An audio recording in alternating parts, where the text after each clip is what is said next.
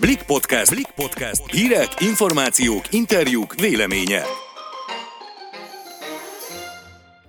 Sellei Noémi vagyok a Blik újságírója, a vonal túlsó felén pedig már itt van velünk Mondovics Péter, a Mastercard marketing menedzsere, akivel ma többek között az online bankkártyás fizetés előnyeiről fogunk beszélgetni, és azt is megtudhatjuk, mit jelent pontosan a mentett kártyás, vagyis az egygombos fizetés. Üdvözlöm! Üdvözlöm a hallgatókat! Az új technológiák megjelenésével változnak a fogyasztói szokások is. Ma már kevés olyan cég van, amely nem rendelkezik online jelenléttel, szinte bármit vásárolhatunk már az interneten, és alig találunk olyan szolgáltatást, amit nem vehetünk igénybe. Milyen mértékben növekszik az online fizetés a vásárlók körében? Az elmúlt tíz évben az elektronikus kereskedelem az jó kiszámítható tempóval fejlődött, viszont az elmúlt fél évben hihetetlen robbanásnak lehetünk szemtanúi. Január óta 3,5 millió ember vásárolt az interneten. Ez azt jelenti, hogy 35%-kal nőtt egyébként az interneten megvásárolt termékek értéke éves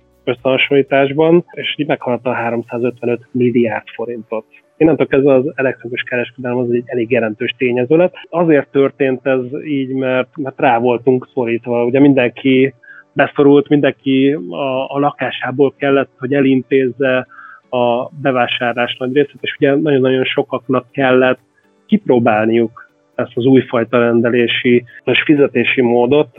Ugye az is elmondható, hogy 50 ezer ember előtte egyáltalán nem rendelt interneten, és most megjelent, mint új vevő. Ez a GKI legfrissebb kutatása alapján hogyan alkalmazkodnak a kereskedők, illetve a kereskedelmi bankok a megnövekedett online pénzforgalomhoz? Ugye ez egy nagyon-nagyon nehéz folyamat volt, hiszen voltak olyan kereskedők, akiknek egyáltalán nem volt előtte elektronikus rendelési csatornájuk, vagy értékesítésük. Nekik ugye ezt be kellett vezetni, ez azért jelentett egy kis problémát, főleg banki oldalról, mert ugye egy nagyon megnövekedett igényt kellett lefedni, nagyon-nagyon sok mindenki akart, akart elektronikusan fizetni.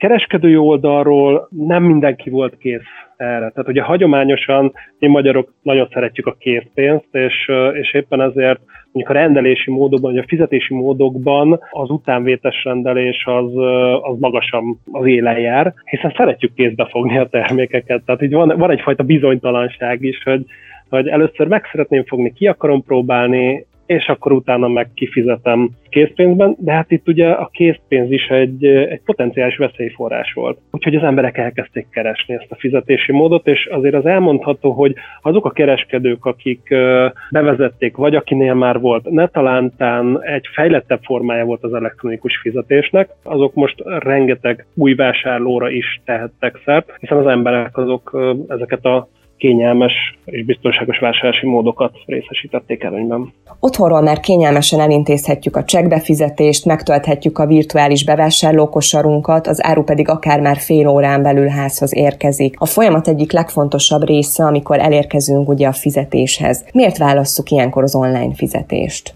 Egyrészt azért, mert sokkal kényelmesebb. Kényelmesebb, mint készpénzzel bajlódni, ugye kifizetem előre a terméket, megkapom a terméket a futártól, és nem kell az aprókkal bajlódni. Viszont a másik, hogy a, a kártyához a kártyás elektronikus fizetéshez tartoznak olyan biztonsági, mondjuk úgy, hogy biztosítékok, amik a, a vásárlót védik. Ugye 14 napon belül mindenféle indoklás nélkül elállhatok a, a vásárlástól, visszaküldhetem a terméket, illetve, hogyha bármiféle visszaérés történik a, a kártyán, a, a bankom megtéríti. Vannak ilyen városi legendák, hogy valakinek a kártyájáról, nem tudom, egy kegyai kereskedő 16 darab hűtőt rendelt, és mekkora kár érte az illetőt. Ebben az esetekben a, a bank jótál, illetve a bank végzi el az utolagos, mondjuk így, hogy nyomozást és, és kártalanítást lehetőségünk van már ugye az egygombos fizetésre is. Ennek röviden a lényege, hogy a vásárló biztonságosan elmentheti a bankkártyája adatait azoknál az online kereskedőknél,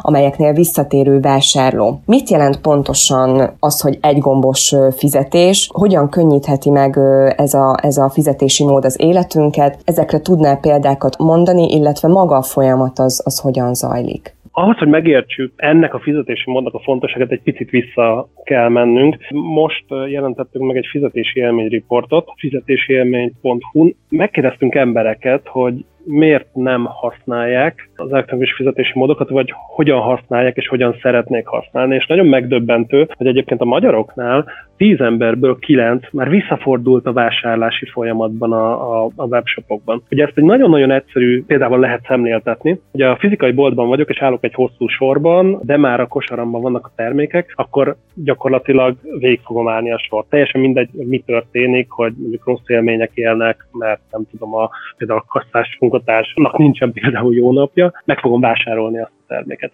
Webshopban már az első benyomás is számít, és elhagyják az emberek a, a, a webshop felületét, ha nem olyan a felhasználó élmény. És a felhasználó élménynek nagyon-nagyon fontos része a fizetés. Ugye a fizetésnél alapvetően olyan problémák jöhetnek elő, mint hogy például rosszul adom meg az adataimat, és visszautasítják a tranzakciót, vagy akár kommunikációs problémák is lehetnek. Például lassú az internet, és, és emiatt nem mindig megy végbe a tranzakciós. Éppen ezért elkezdték a kereskedők is, meg az ügyfelek is előnyben részesíteni az egy gombos fizetésre, ami nagyon-nagyon egyszerű, mert valójában semmi másról nincs szó, mint elmentem a kártyámat, a kereskedő felületén, de egészen pontosan ilyenkor a kártyámat a banknál mentem el.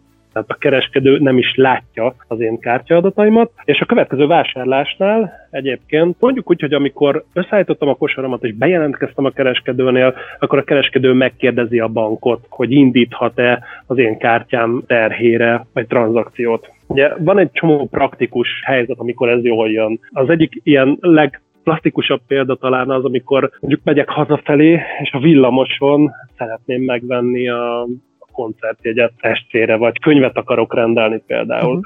Ugye a webshopban összeállítom a rendelésemet, Viszont nem szeretném, hogy azt lássa mindenki, hogy én a kártyaszámomat pötyögöm be a villamoson, ráadásul nem is olyan a helyzet, hogy hogy kényelmesen meg tudnám tenni. Ehhez képest ugye az egygombos fizetés annyival különbözik, hogy megnyomok egy gombot, megjelölöm, hogy én azzal a kártyával szeretnék fizetni, és utána megtörténik a fizetés. Kitárolja ilyenkor az adatainkat, és ami talán ennél is fontosabb, hogyan tárolják ezeket a szenzitív adatokat, információkat? Ilyenkor a kereskedő bankja tárolja el a kártyaszámunkat, a kereskedő nem fér hozzá. Amikor én jelzem a kereskedőn keresztül a bank számára, hogy szeretnék egy fizetést indítani, akkor a bank kap egy úgynevezett tokent, Hívjuk ezt egyszer használatos jegynek. Arra az egy tranzakcióra, arra az egy vásárlásra él, és egyébként ezt bárki elkapja menet közben, nem fogja tudni felhasználni mivel az én kártyám és a kereskedő relációjában értelmezhető csak az az adott